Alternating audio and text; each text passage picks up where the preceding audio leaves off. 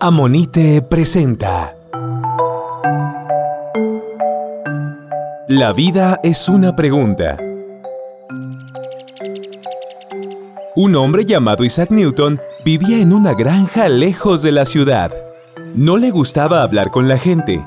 Prefería hacer preguntas que nadie respondía, cálculos matemáticos que le ayudaran a entender la vida y lo que había en el espacio.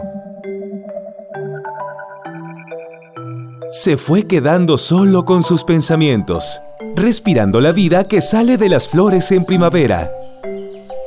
Alguna vez, allá por el año 1600, antes del Internet y las tablets, incluso mucho antes de la televisión, descansaba bajo la sombra de un árbol y una manzana cayó de las ramas. Extrañado, miró la luna que apenas asomaba, preguntándose, ¿por qué cae la manzana y la luna no? Así planteó la ley de la gravitación universal, esa que dice que todo lo que habita en este mundo tiene una característica llamada gravedad, la cual nos mantiene con los pies en el piso y ha servido para el descubrimiento de los planetas.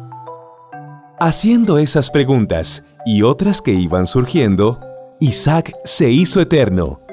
¿Por qué cae la manzana y la luna no?